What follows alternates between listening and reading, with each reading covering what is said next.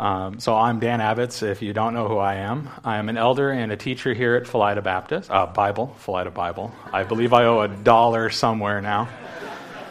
I'm also a member of our preaching group, which is uh, why I'm up here today. And before we get to the, the meat of the message, I want to give you a little mind, uh, kind of inside view of the, the mind of the preaching team.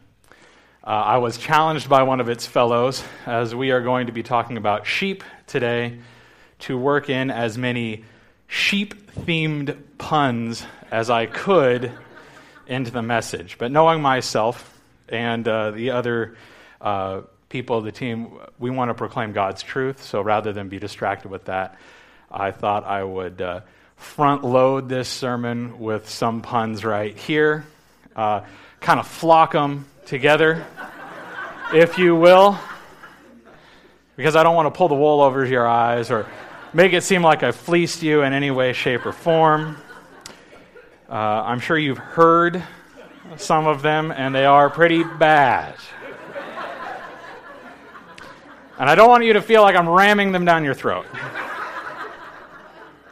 And with that, I am done.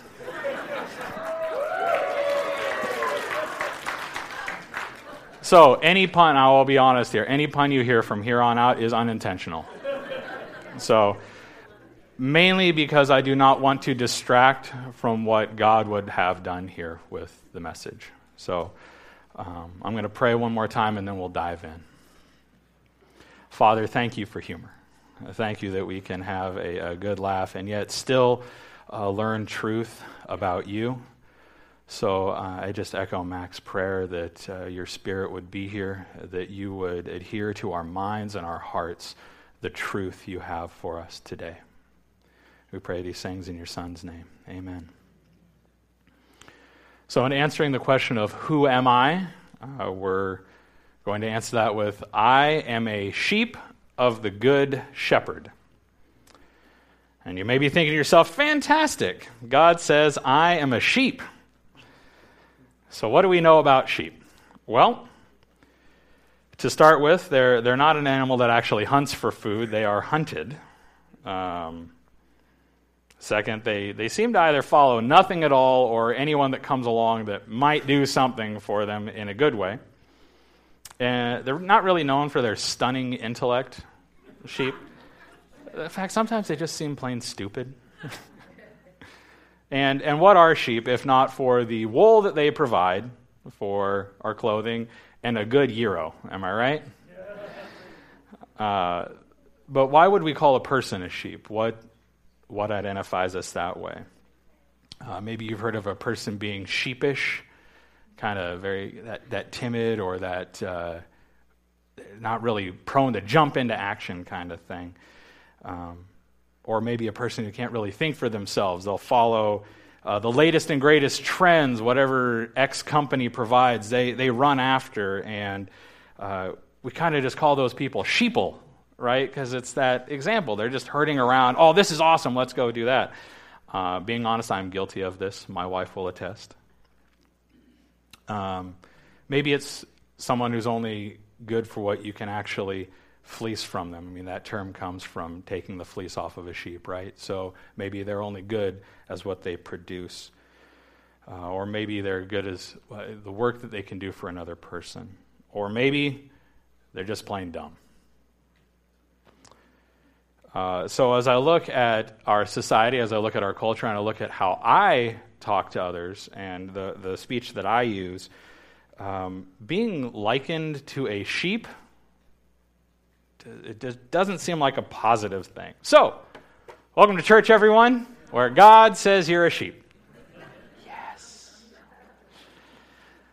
And uh, when we read the Bible, we can actually take some of these uh, assumptions, these presuppositions, and kind of overlay the Bible and what it's saying with, oh, I, I think I understand they're calling sheep, therefore it means this, right? So I want to actually pull back a little bit and look at uh, what the Bible's actually saying. I want to remove those, those presuppositions, and that cultural stuff, and, and really get at what the Bible is saying in context when the, the term sheep is used, right? So there, there are many varied authors throughout the Bible. There are many different styles of writing in the Bible. Uh, they're all inspired by the same Spirit. Um, so we want to really look at what he is communicating to us there. In Ezekiel chapter 34, uh, God uses the prophet Ezekiel um, to talk to the nation of Israel, and in that chapter, he refers to Israel as a flock of sheep. And we see a similarity in John 10, where Jesus is talking about those who believe in him as a flock as well. He talks about them as sheep. So there is this larger group there. So it's not only used to describe large groups, but also the characteristics of individuals within that group. So we have verses like Isaiah 53 6, the first part of it is what we're focusing on, where it says, All we like sheep have gone astray. We have turned every one to his own way. It Kind of shows the idea that we're, we're self interested or self centered uh, that selfish idea. Or we have uh, Ezekiel 34 16. There again is the, that context of um, Ezekiel talking to uh, Israel as a group of sheep. But in verse 16, the Lord says this I will seek the lost. I will bring back the strayed. And he's referring to these people as sheep. I will bind up the injured. I will strengthen the weak, and the fat and the strong I will destroy. I will feed them in justice in justice. So, in these verses, we read that the, uh, the sheep being lost, injured, weak, and in a larger context, taking advantage of the other sheep in the fold. Matthew 12, 11 and 12. Jesus is talking to some Pharisees, but he makes uh, reference to this. Which of you, he said, which of you who has a sheep, if he falls into a pit on the Sabbath, will not take hold of it and lift it out? Of how much more value is a man than a sheep? And Luke 15, Jesus is talking, uh, is telling a parable about uh, some lost items, and uh, he talks about a, a shepherd who has a hundred sheep and he's lost one. In verses five and six, he talks about this the shepherd finding the sheep, and he says, "And when he has found it, he lays it on his shoulders and rejoicing. And he comes home, and when he comes home, he calls together his friends and his neighbors, saying to them, Rejoice with me. I have found the sheep that was lost. And in both those verses there, the Matthew reference and the Luke reference, we see this idea that uh, sheep are valuable, right? That there, there is a, an esteem there that they are prized. Um, even though the shepherd had 99, he went looking for the one. What, that is a powerful picture because God is, is showing us in those verses that we are valuable. And those are just, that's just a small sampling of the, uh, of the scriptures that uh, show that. But as you look at the whole of it, of what the scriptures say, what the Bible says about sheep, you, there's one constant theme that keeps coming up, and it's that sheep are dependent. Sheep are dependent. Just as sheep are dependent and in need of a shepherd because of their vulnerability, we are dependent because of our need and our vulnerability. Uh, going back to Ezekiel 34, God paints that picture uh, as him being a shepherd of his flock, the nation of Israel. And John 10, like I said, uses that same imagery. So, one point I want to drive home here is that sheep need a shepherd because they are dependent. We, they need someone to lead them. And as I was working on this sermon over the past uh, weeks, I, I kept asking myself the question if this is what the Bible is saying about sheep, why would I want to be a sheep? What good reason is there? In fact, culturally and biblically, it seems pretty lame to be a sheep. Being honest. So the only answer that I came up with is that I don't want to be a sheep. I just don't want to. And in that, in that mindset, God brought to mind that um, just a small, small little truth here. I don't have a choice in the matter. I, at, at this point, I am a sheep. He's not saying, oh, you can be like a sheep if you want to. No, he's saying, we are sheep. There is a dependency, there is a vulnerability that we have, and this is, this is truth. Uh, I have a desperate need because I'm lost or I'm weak or I'm vulnerable. I get taken advantage of, and I take advantage of other people. I am valuable, though. Bring that, that piece up. I am valuable to God. And through God's grace, I can say I was to a lot of those things. I was lost, I was weak, etc. And uh, what God is using this picture of sheep for us is to, to get our attention, to, to take the focus from myself, from yourself, and point it to Him. To see us as, as He sees us, in need of His care. I think we spend a lot of time focused on ourselves. So, a, a better question to ask as I was working this, a better question to ask is why is it good to be a sheep? The answer is simple and straightforward. It is good to be a sheep because we have a good shepherd.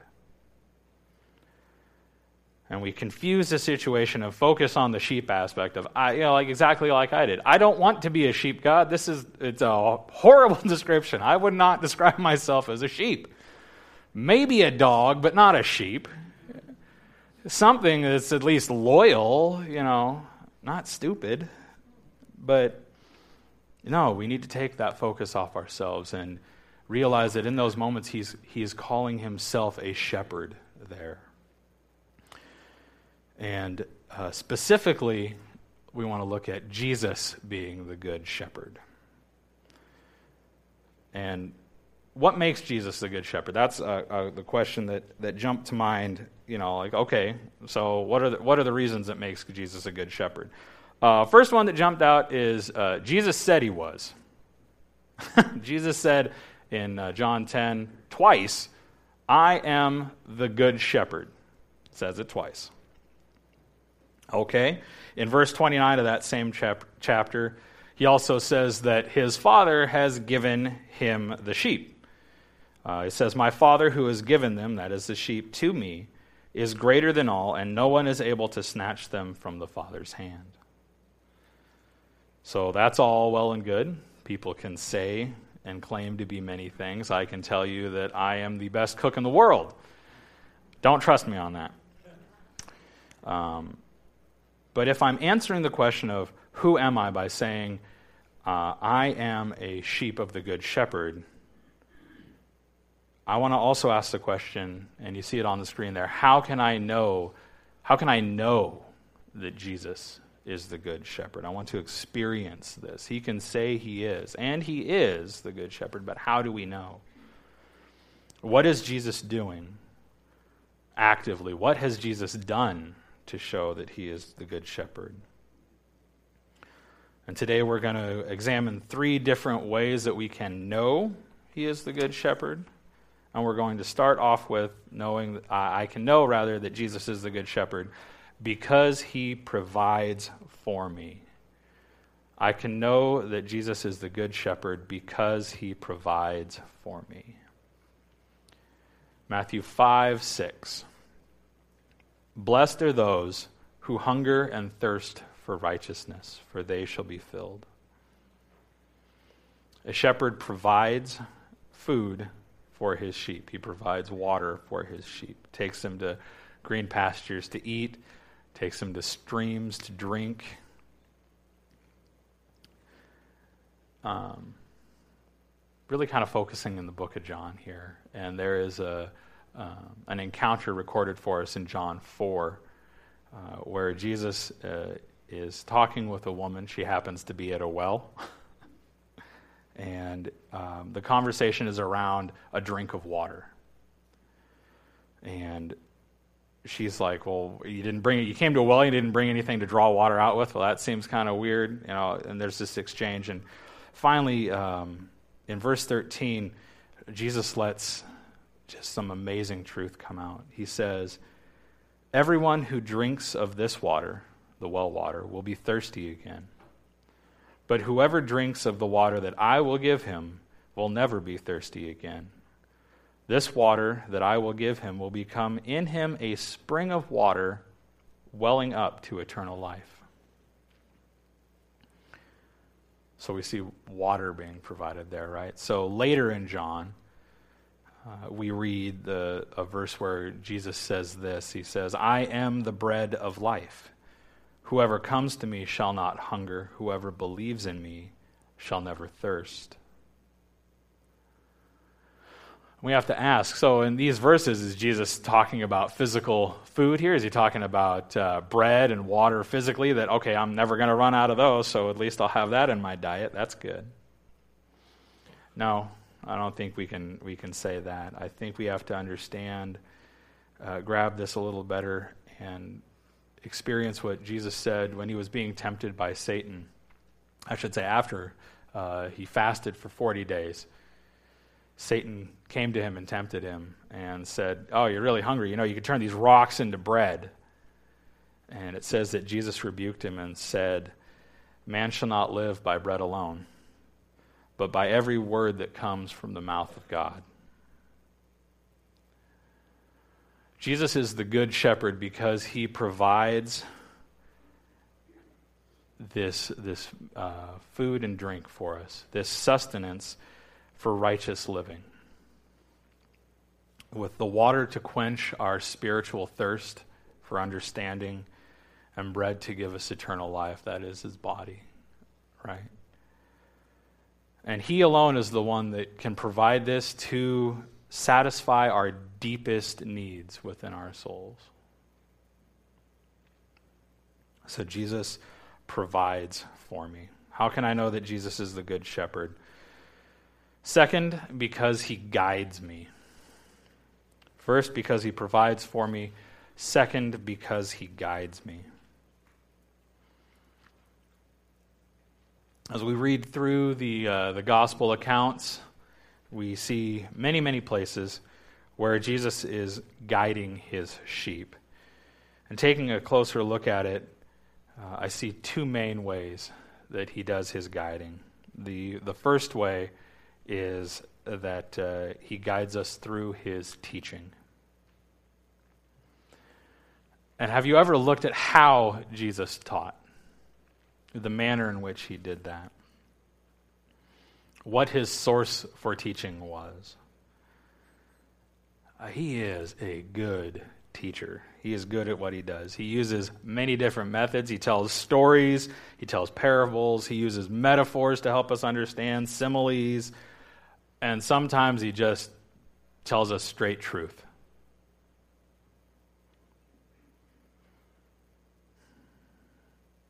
Uh, on your note sheet, you'll see there, uh, you know, we uh, kind of list out some of the verses. You'll notice under this one, I just put Matthew 5 through 7. Nice big chunk. It's a little long to put on the sheet, so I just put the reference.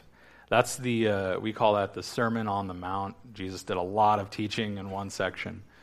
And uh, is just, it's amazing. Uh, and I do encourage you to read it. We're not going to dissect it a little bit, but um, this is one area where we see him really guiding sheep. And I can say that he guides his sheep there because in John 10, if we uh, look at that again in verse 27, he says, My sheep hear my voice. I know them and they follow me. So if we read through that larger section, we uh, we can see that okay, maybe this is one of the places where he is calling his sheep. Now, if that verse gives you, you know, pause or whatever, my sheep hear my voice, they know me, and I know them, and they follow me. Um, that's a sermon unto itself, and I can say happily that Pastor Scott a few weeks ago actually preached a message uh, with that in there. Um, so if you want to hear that one, I encourage that. Um, it's titled Other Sheep. And uh, if you want, I can help you find it on our website, felida.org. There. That was my own personal do an ad. Okay, so jumping back in. Uh, so this is how Jesus taught. He taught uh, through stories and all this. What about uh, the source of his teaching? Was Jesus one of those teachers that just showed up and like, hey, I've got a bit, I have my own business I want to say, and he just he made it up on the fly. He's like, okay, the, the crowds are coming, they're really needing something. What do I got today? And he just said whatever popped into his head. Is that how he did it? No, it's not at all how he did it. He, uh, he only spoke of what he has heard. The Father directed him uh, in what to say, and he said that. So I want to I want to step back a little bit from this point. I want to ask a question, and I, I'm not looking for verbal answers here, but I want you to be honest with yourself when when I ask this. Have you ever thought of the Old Testament as unnecessary? Have you ever thought that the Old Testament was not needed? Like we have the New Testament. We have everything that Jesus said and did recorded down for us in it. Um, but so we have the New Testament. Why have the Old? And, pondering that one, I uh, many years ago I pondered that one. But it's this idea that uh, the Old and New Testament. I personally I think they're poor labels for it because the whole is what God is doing and has done in human history, how he is interacting with his creation. And I don't think it's uh, the Old Testament is unnecessary at all because Jesus references, he teaches out of what we call the Old Testament. He called it the law and prophets. We call it the Old Testament, but he taught out of it. In, in Matthew 5 and 7, you don't see Jesus coming in and just throw, okay, guys, we had these Ten Commandment things and a whole bunch of those. Let's throw those out. We're going to do this. On the contrary, he actually reinforces everything. More so. If the standard was, you know, uh, what, which one is it? Uh, do not commit adultery. You know, um, he's like, well, if anybody has, has looked at a woman lustfully, that's adultery. So it takes like a bar where we say, oh, yeah, we, okay. I didn't cheat on my wife or on my husband or anything. But Jesus like, haha, uh, not that sarcastically, but he's like, ah, the bar is here. He, he reinforces it. He makes it this, this standard is even higher. We set the bar low, and he puts it where the bar actually is. And so he teaches us, he guides us in, in understanding that maybe how we've been reading things in our traditions are not what God would have us do. So we see him reinforcing that he, he guides his sheep by teaching them through God's word. So, first, he guides us through teaching. Second, he guides us through his example. Teaches us or uh, uh, guides us through his example. We see Jesus again as a master teacher with the section we're going to look at here because uh, any good teacher that I've ever had has explained the theory of the lesson to me and then shown me an example. Um, math is my easiest uh, like construct for this one. So the teacher would explain what the theory is, and here's how the problem works out. Blah blah blah blah. I'm like, oh, I get it. I understand how to do it. Now I can put it into practice. Jesus has done this for us as well. Uh, in John 13, I want us to. You're gonna have to use your imagination. You may want to close your eyes for this one. Uh, exercise that imagination muscle. I want you to to imagine that you are one of Jesus' 12 uh, disciples. You followed Jesus everywhere. You've been on the dusty roads. You've been through muddy fields. You've picked wheat. Your hands are dirty. Your feet are dirty. Um, all these things. Well, the Passover's coming, and now we're going to feast. We're, we're in an upper room. We're having a meal and uh, we're celebrating everything that, that God has done, right? This, this Passover is the remembrance of being delivered from Egypt, being delivered out of slavery. So this is a great day. We're reclining at the table. because it's not the Renaissance. We don't have chairs, right? We're reclining at the table, and maybe next to you is your buddy's feet. Mm, let's dig in. Keep that in mind, right? So we're actually going to jump in uh, to chapter 13 at verse 3. It won't be on the screen, but just hear the word of God. Jesus, knowing that the Father had given him all things into his hand, had given him all things into his hands, and that he had come from God and he was going back to God, rose from supper. He laid aside his outer garments and taking a towel tied it around his waist. Then he poured water into a basin and began to wash the disciples' feet and to wipe them with the towel that was wrapped around him.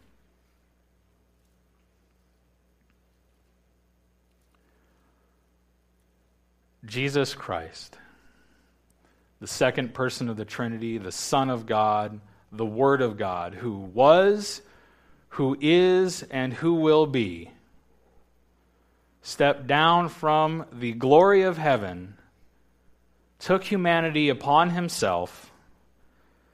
He knows who he is. He absolutely knows who he is. And he he takes off his outer garment, puts a towel around his waist, fills a basin with water, and washes some stinky, nasty feet. God of the universe washing stinky, nasty feet.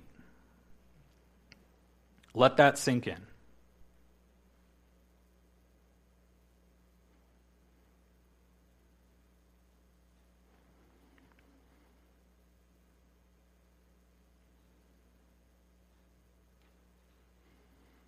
when he had washed their feet and put on his outer garments and resumed his place, he said to them, Do you understand what I have done for you?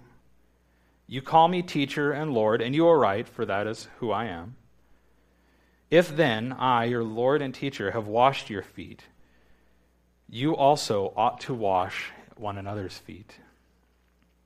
For I have given you an example that you should also do just as I have done to you. Truly, truly, I say to you, a servant is not greater than his master, nor is a messenger greater than the one who sent him. If you know these things, blessed are you if you do them.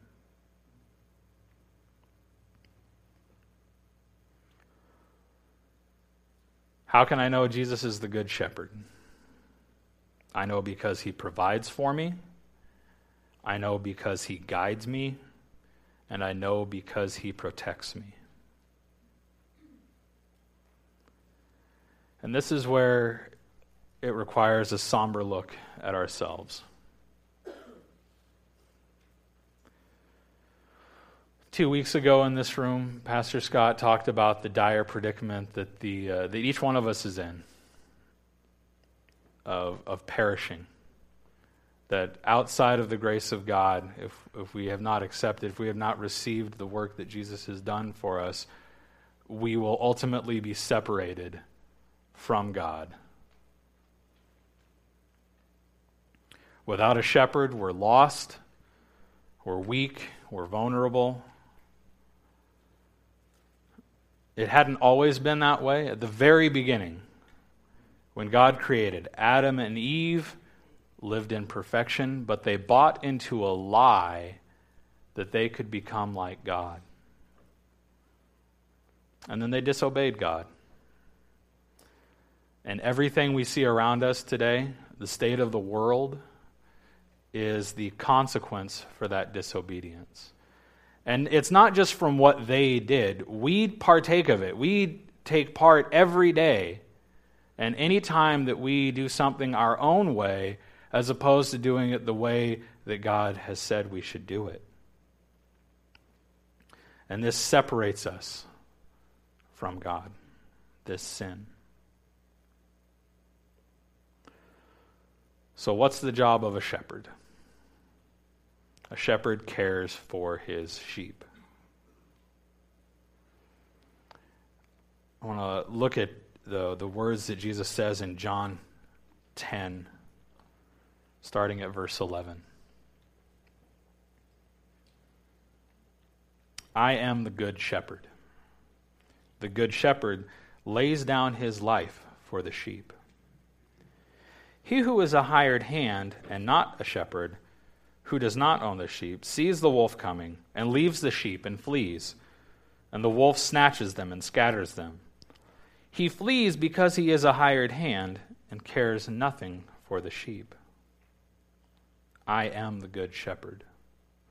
I know my own, and my own know me, just as the Father knows me, and I know the Father. I lay down my life for the sheep. And I have other sheep that are not of this fold. I must bring them also, and they will listen to my voice. So there will be one flock, one shepherd. For this reason, the Father loves me, because I lay down my life that I may take it up again. No one takes it from me, but I lay it down of my own accord. I have authority to lay it down, and I have authority to take it up again. This charge I have received from my Father. This is a good shepherd that would lay down his life for the sheep. And not just lay it down, but he picks it up. That to me is incredible. And it doesn't have to be Resurrection Sunday. It doesn't have to be Easter to celebrate the fact that Jesus rose from the dead. That is an amazing thing. That he conquered death for us, that we are not separated from God because of our sin, but we can be made right with God because of the sacrifice Christ made on our behalf by taking all of the sins of humanity to the cross with him. Paul says uh, that uh, as in Adam all die, so in Christ shall all be made alive. I don't know the fine working details of how that is, but I know that to be true. Listen to what Apostle Paul says in Romans 6. For if we have been united with him, that is Jesus, in a death like his, we shall certainly be united with him in a resurrection like his. We know that our old self was crucified with him in order that the body of sin might be brought to nothing, so that we would no longer be enslaved to sin. For one who has died has been set free from sin. Now, if we have died with Christ, we believe that we will also live with him. We know that Christ, being raised from the dead, will never die again. Death no longer has dominion over him. For the death he died, he died to sin, once for all. But the life he lives, he lives to God. So you must consider yourselves dead to sin and alive to God in Christ Jesus. Amen. Everything that Jesus has done in laying down his life for us, his sheep, has been so that we can be in right relationship with God again. It protects us from eternal separation from the only source of life, and that is a good, good shepherd. So I ask, what type of sheep are you? I ask myself that. Are you one that has been brought into the fold already? Are you provided for? Are you guided? Are you protected? Are you outside of the sheep pen, hungry and thirsty, wandering aimlessly? Maybe in danger in ways that you, you haven't even thought of or recognized before. Do you hear the shepherd's voice? If you don't hear it, do you want to hear the shepherd's voice? Are you listening for it? If you do know his voice, Are you listening to it and obeying it? I asked earlier, why is it good to be a sheep? It is good to be a sheep because we have a good shepherd who provides, a good shepherd who guides, and who protects us. I want to end the message today by reading the, uh, the 23rd Psalm. Prayerfully, I hope we hear this as we have never heard it before.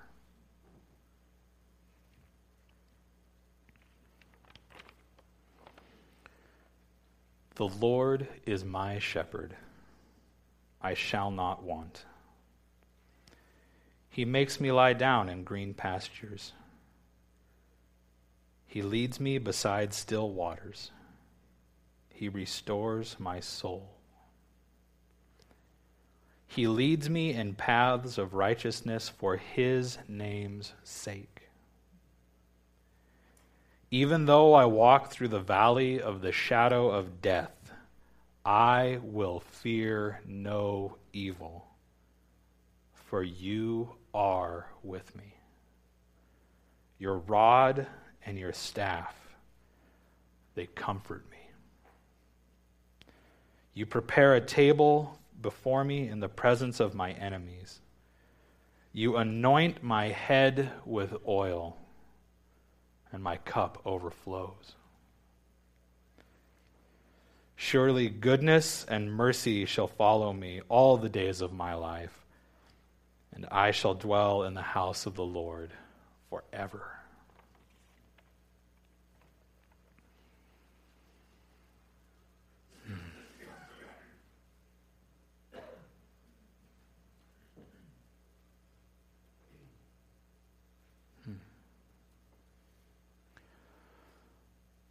Father, thank you. Thank you for our good shepherd, Jesus. Thank you that he does all of these things for us uh, when we do not deserve them. Thank you, Father, that you have not left us to just to die in our sinfulness, but that you have provided a way that we can come back to you through Christ. Father, I pray that you would uh, give us joy over this if we have accepted that. Help us rejoice every day.